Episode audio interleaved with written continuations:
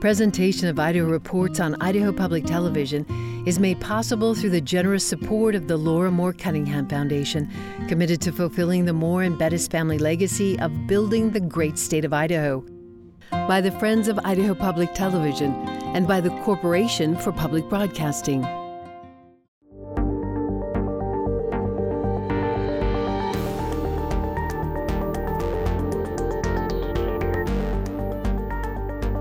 Hello and welcome to this special online episode of Idaho Reports with Governor Brad Little. We recorded this conversation with the governor Tuesday morning, shortly before the U.S. Justice Department announced it is suing the state of Idaho over its abortion laws, accusing the state of denying life saving health care to pregnant women and violating the Federal Emergency Medical Treatment and Labor Act. Though Idaho's law criminalizing abortion does include a provision for the life of the mother, U.S. Attorney General Merrick Garland said on Tuesday it doesn't allow for abortions to prevent serious jeopardy or harm to the woman's health.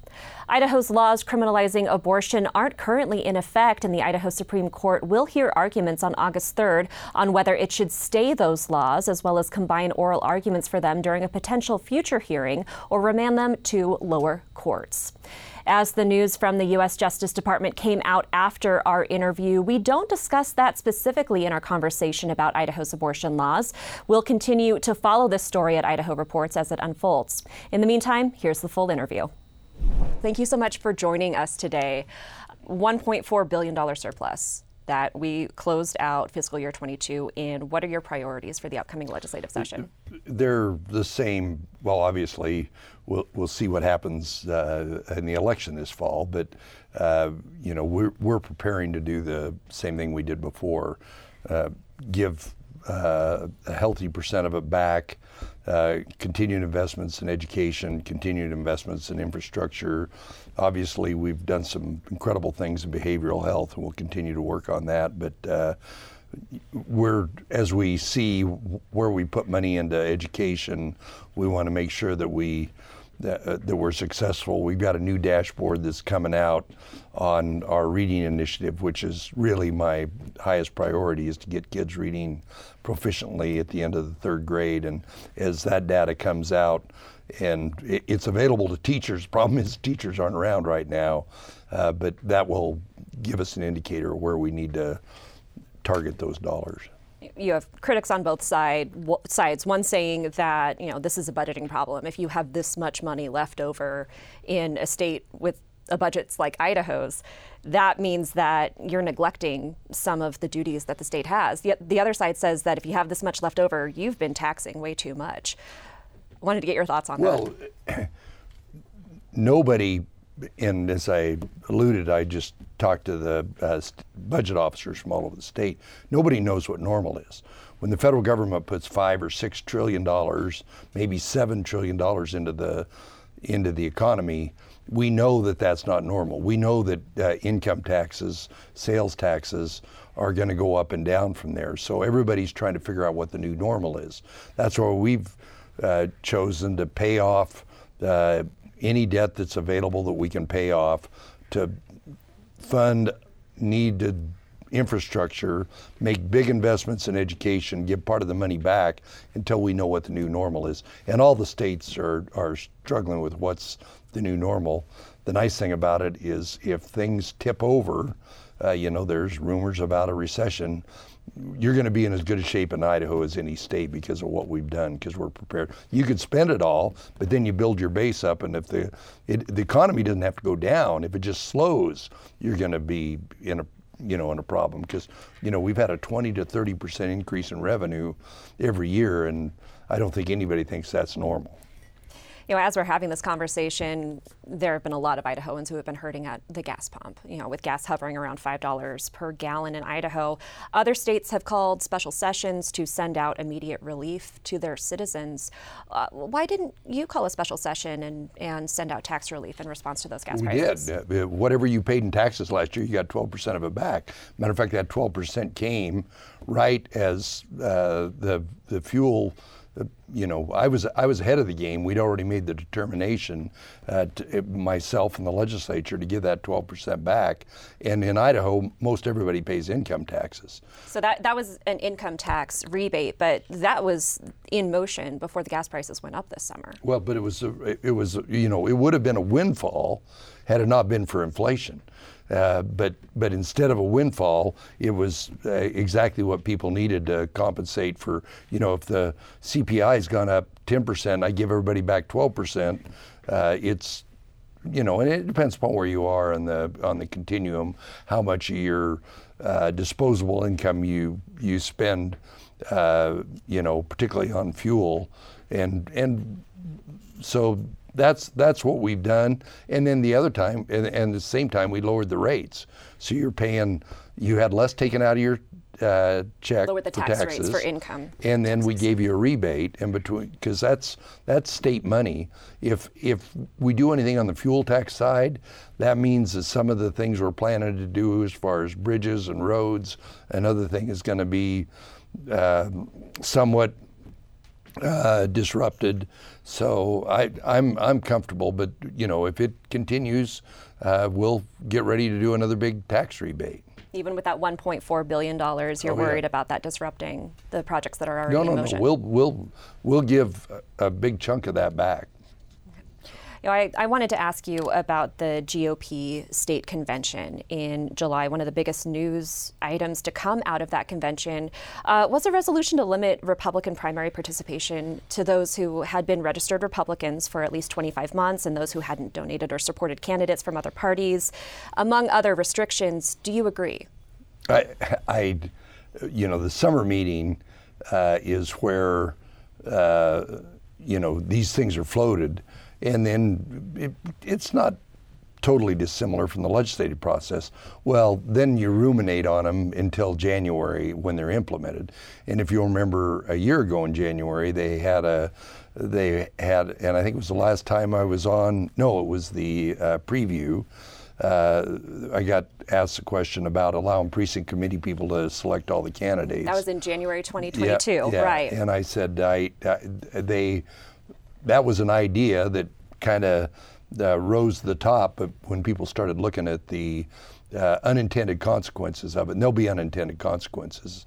You know, we finally, the Republican Party has more uh, people in Idaho than unaffiliated, but that is just a very, very recent.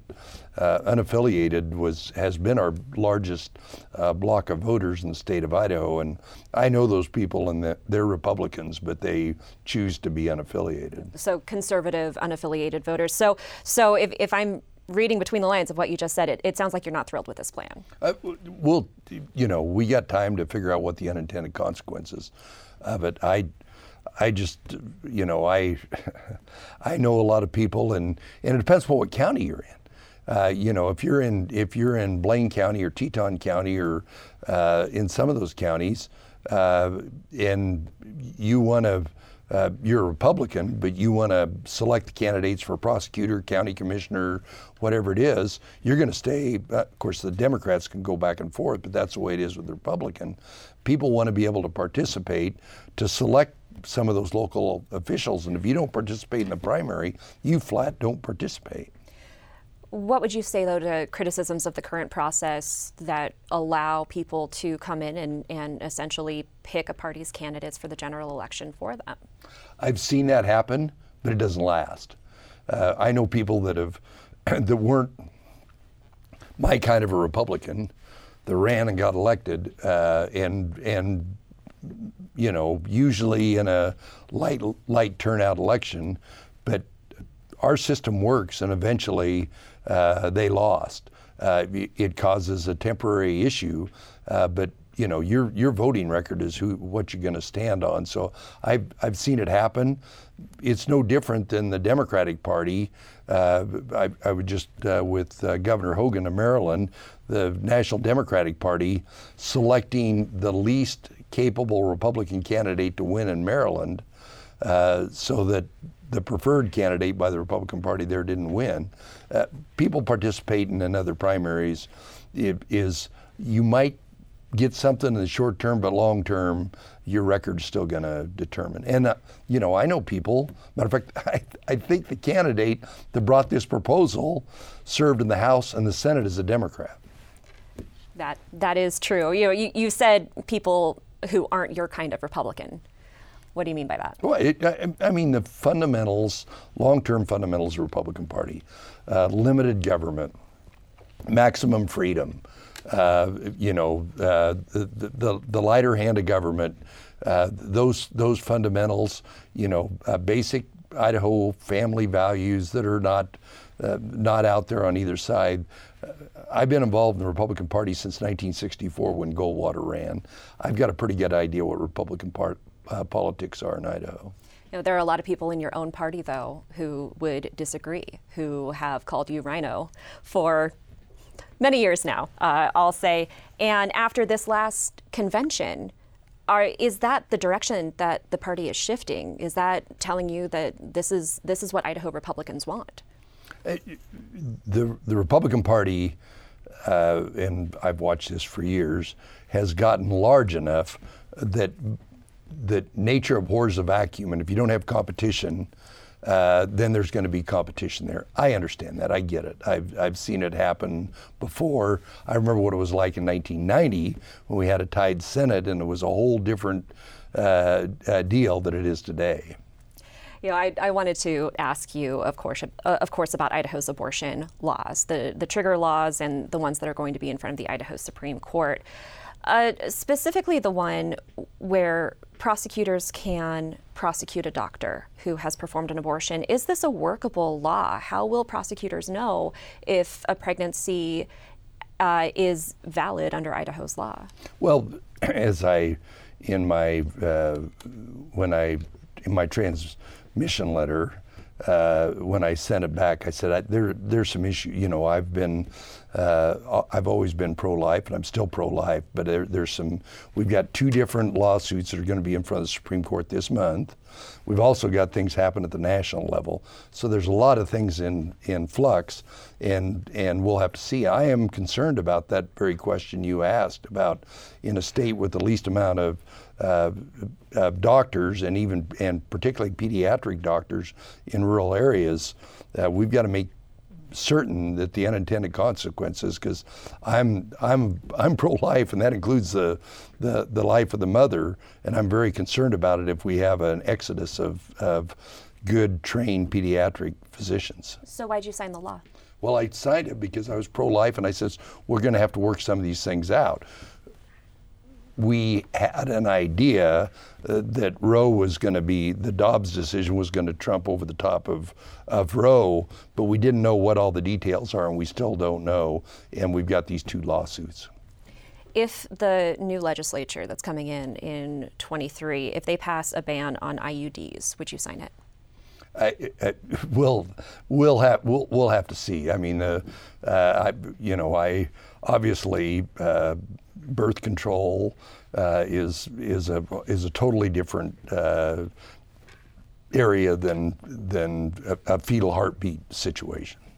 You know, if if there are more births in Idaho as a result of this law, and and if the court says that it can go into place, uh, is the state prepared to support these families? It, it, we should have been doing it anyway. Uh, and but now we're gonna. This is gonna predicate us doing more.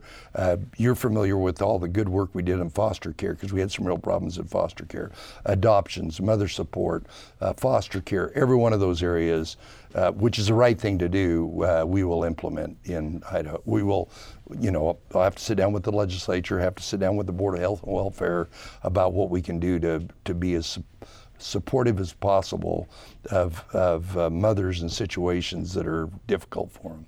We've been playing catch up with foster care through no part or through no fault of the social workers who have been working so hard. Um, is this going to be too little too late? No, no, I, I don't believe so. But I mean, it, it it's going to highlight the issue. Uh, it's going to make it it's going to make it uh, more important, and that's but that's that that's a good thing, and and it dovetails a little bit with uh, what we're doing in the behavioral health area about what kind of support services uh, we provide to everyone, but particularly these mothers that are having challenging situations. There's lots of speculation nationwide that Obergefell is next, and both the Idaho Constitution and the Republican Party platform define marriage as between one man and one woman. Um, do you support overturning same-sex marriage in Idaho? I, of course, that's again that's going to be decided at the federal level. Uh, I, I, if if I was if I was uh, to make a prediction, I'd say I, I think it's going to stay the same way it is right now. I, I uh, so I think it's and and again, we just want to encourage healthy families. That's the most important thing is have an atmosphere where these kids grow up loved by um, their family and have a the best possible route to success in their lives. You know, uh, recently, Idaho's two congressmen split their votes on the Respect for Marriage Act, which would codify protections for same sex marriage. Do you agree with Congressman Simpson's vote to support same sex marriage? I, I, knowing full well that that wasn't going to make it across the rotunda, uh, sometimes those are symbolic votes. They're, they're important for them, but I, am more interested in subject, uh, you know, in, in things that actually happen rather than a symbolic vote that doesn't have a chance of a snowball in hell of getting across the president's desk. Hypothetically, though, yeah. if you were if you were Congressman Simpson, would you have voted for that symbolic I, bill? I, I, I frankly, because it had so little chance of becoming law, I didn't even spend any time on it. I, I wanted to um, ask you about state employee retention as well. You know, the state of employee has about 350 job openings right now, and a lot of them are in the 14 $15 range, right. lots in the $20 range, um, construction and legal jobs where people could make a lot more money in the private sector. What's your plan to catch up and retain those employees? You know, it's interesting. I uh, uh, this was when I was uh, doing my uh, budget as lieutenant governor in front of where, where, when I used to go up in front of JFAC, and I says, you know, this is a good problem that uh, wages are rising, and every state agency has a problem, and we're we're trying to be as creative as we can uh, to help some of these agencies. Uh, we're we're kind of reworking how we uh, to make, particularly for those most competitive jobs. I think one of the biggest things we're going to have to do this year is in the nursing area, uh, because nurses were so negatively impacted by COVID and then by the traveling nurse. So, uh, I, if I complain about state pay, I got a thousand businesses behind me going, "What about us?" Uh, so, uh, you know, we're, we're increasing teacher pay significantly, uh, 12% uh, this year, and really enhancing the benefits. That's what you have to do. But I mean, we, we have the responsibility as state government, both the executive and the legislative branch, to do the same thing that businesses. How can we be more efficient? What can we do? Uh, you know, can we hire some part-time deal, part-time people to reduce full-time positions? Uh, all of that's going to be on the table, but uh, you're not going to get much sympathy from small and large businesses and say we're having a hard time doing retention. You know, there you mentioned teachers, of course, which is critically important for our public schools. There were 900 vacant positions uh, among teachers earlier this summer. You said there's a lot on the table. Should districts have more flexibility to hire people to teach who aren't traditionally certified? We, we should, but we we got to.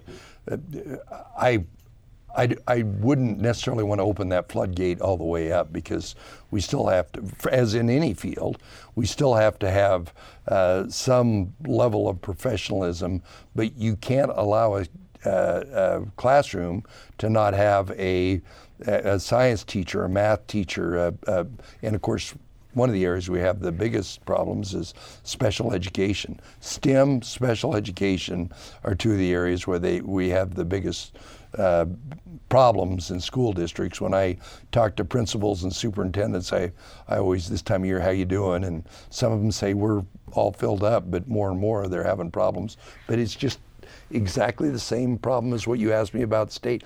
We we are victims of our own success because of our incredible growth that's taken place here in Idaho lots of families moving here with lots of kids. Yeah. I know that much. Um, you know, along those lines, more and more parents are supporting public education dollars being used for private education. You know, dollars following the students is, is often what they say. What's your ideal setup? Well, it, you I've I have I think maybe the first charter bill was right before I got in the legislature, but I've been a, a huge advocate for choice. But I've always said that I'm an advocate for choice to the point to where it's not significantly diminutive, of, uh, detrimental to our public education funding because uh, you know Boise's a heck of a lot different than than Midvale or fill in the blank from some rural area, and and so we have to have a system of I mean we got a constitutional mandate to have a system of schools. If we are if we dilute or significantly reduce the fundings available, you're you're going to have big problems, particularly in rural Idaho, and that's kind of the lens that I look at all these issues. Speaking of school funding, will you support the Quality Education Act? I I, I know there's a debate now over what the fiscal note was on the uh, on the Quality Education Act, particularly relative to the tax bill we had last year. I, I, would just add that you look at the amount of money that we put into education, you look at the amount simultaneously with all the tax issues we've had. Idaho education and the taxpayers have got a good deal under what we've done the last two years. And I, I don't know why uh, people they need to look at make their decision on that vote predicated on the trajectory that we've been on and the trajectory that we'll continue on if I'm successful in November.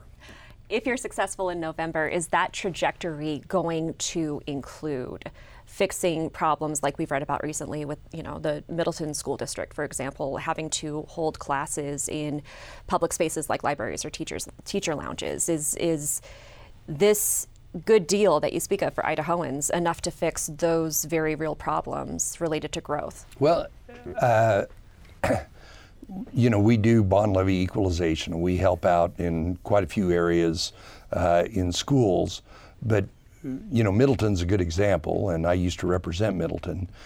Uh, if you're going to have wholesale uh, growth and not maintain your your facilities uh, you're going to have an issue. Is that a state problem or is that a local problem? That, that's a debate we had to have. It's a legitimate debate. Uh, does every school district get the exact same number of gymnasiums uh, that you know Blaine County has? Uh, we have got about 12 different laws we passed in response uh, to a, how sufficient were we in meeting our constitutional challenge. We need to continue to look at them, but we can't fix everything at the state level. That's why you elect your local trustees and you participate in and hypothetically if you've got enough growth you've got new uh, tax revenue coming in that should pick up part of the part of the growth going through there people will object to a school bond once in a while, but if they plan it correctly and they got one bond going off and another one going on, they ba- basically make the case we can have a new school and your taxes won't go up. You know, switching gears here, um, there was a Boise Dev investigation this summer that found that uh, ITD knew about potential problems with construction on Highway 55. Um, it's now significantly over budget, behind schedule. Um, had some pretty dangerous landslides at one point. You asked for answers from ITD after that investigation came out. Did you get those answers and are you satisfied with them? We did. Uh, but what we weren't satisfied with was the magnitude of the problem and that we didn't know about it. And the fact that, uh, you know, legitimate questions were being asked and they weren't being answered in what, what we expect. And I, I believe we've got that problem. I'm never excited when a project goes double uh, over over their budget. Now, the Department of Transportation is run by an independent board. I was with two of them yesterday at a, uh, a groundbreaking for a big project in Pocatello, and uh, they they're, the ones that are ultimately responsible. But for us, uh, you know, we've got an expectation about when there's a legitimate uh, request. Uh, that that request is is not answered, and I I think they would agree that there was the old classic failure to communicate. And uh, but we, it, I got a lot of feedback about how safe it was. I drove through there Sunday morning early, and uh, that cut eight, which is the controversial part of it, that goes clear to the top of the hill. And and and there and the other thing is, which we didn't have before. I grew up driving that road from. I've been driving that road for 50 some years, and r- rolling rocks have always been a problem there the new construction, they're going to put nets in there to where that's not going to be a problem. Because I know when the weather changes in the spring, particularly when you have freeze and thaw, Highway 55 is something that every driver needs to be very careful with. Are you satisfied with changes that ITD may be making after having those conversations? Oh yes, they they it, it looked like it was, uh, you know, it's not a big deal, but it was a big deal, particularly when they when they dove into it. And uh, I I think we've got the correction, but we were. I think, needless to say, I wasn't very excited about it when I first heard about it. That a we didn't know about it, and b there was an issue. But you know, I did a lot of work. The legislature did a lot of work to get ITD more funding. If things are going to cost double what they are, what's what's going to fall off the end of the and you know, and that's a unique piece of real estate. There's no question about it. But we we have to be better at bidding these projects. I used to ask every state agency, "Are we on time and are we under budget?" I joked the other day that if you're under budget, you probably bid it too much, given, uh, particularly in the construction area, uh, the hyperinflation we have there, which is a real problem. So here's a really wonky question for you. Does that mean that the bidding process on the state level needs to change so we get an accurate view of what these projects are going to cost with our actual needs as a state? You can you could do that, uh, but we i mean you could say we got to do every in this particular instance we got to do every kind of core drilling we got to do every kind of everything before it but then the board has to make the determination is that money that we spend pre- preparing the bid going to be counter to efficiently doing the job? It's something you always need to review. And in fact, in a new inflationary, uh, if this is going to be the new normal, the cost of steel, concrete, construction equipment is going to be the new normal. We do need to relook at, just like business would, uh, bidding these projects uh, with a finer uh, finer point than we did before. But uh, I, you know, I expect all the agencies uh, to be adaptive to a changing economy. You know, speaking of that road up to McCall, there are a lot of upset people in Valley County right now after the land board voted to auction off Cougar Island. Um, you're constitutionally bound to make decisions that get the greatest financial benefit, of course, but um, that doesn't take into account other uses of the land or the effects on the community. Do you support a constitutional change on this? Well, you, you kind of got two questions in there.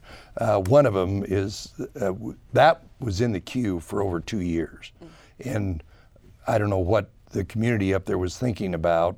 Uh, and in fact, there's one house on it now. Under the under the, probably the wildest scenario, there might be two on it the endowment is going to get who knows how many million dollars, it's really not going to change much from what it is. The bigger question is the state over 80 years has aggregated real estate in McCall because they knew it was going to be worth more. So there are communities in Idaho that had state land that now have all federal land because it, that all got exchanged to there we and we actually when we had the uh, earlier discussion, uh, we have not been precluded from saying maybe we can get enough revenue here uh, with somebody to expand Ponderosa Park to have more open space and still uh, capitalize on it. The Ponderosa Park, uh, Park is that state park for right. people who aren't familiar with the area. Expand uh, Ponderosa State Park. But the question is are you going to allow affluent people in Ada, Blaine, Valley, Bonner, uh, Teton County to say, we want our state land for a park, and you guys everywhere else generate cash off of it? I don't think now the people in those counties would love that. That uh, you convert that state land. And in fact, if we do that, it leads to your second question, you'd have to amend the Constitution. Do you support amending the Constitution? Well, there's a lot of different ways you can amend the Constitution. Uh, that they did that in Colorado. I was, uh, I was, I was, I've been aware of that, and in fact, m- most states have different ways in which their lands that were given to them at statehood, how they're used. Uh, you know, the devil's in the detail of what that constitutional amendment looks like. But we do have an obligation to maximize income off of that land. Okay, one last question. Are we going to see you at the debates in October? We shall see. Okay. The regular season of Idaho Reports returns to Idaho Public Television on October 2nd. And be sure to watch for the Idaho debate schedule, which will be out in September. We hope to see you there, Governor. Uh, in the meantime, you can always find our political analysis and in-depth reporting from around the state online, as well as our weekly podcast at idahoptv.org slash Idaho Reports. Thanks so much for watching.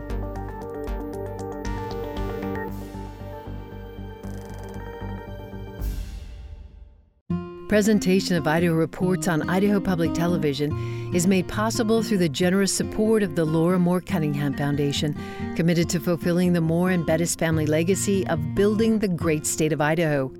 By the Friends of Idaho Public Television and by the Corporation for Public Broadcasting.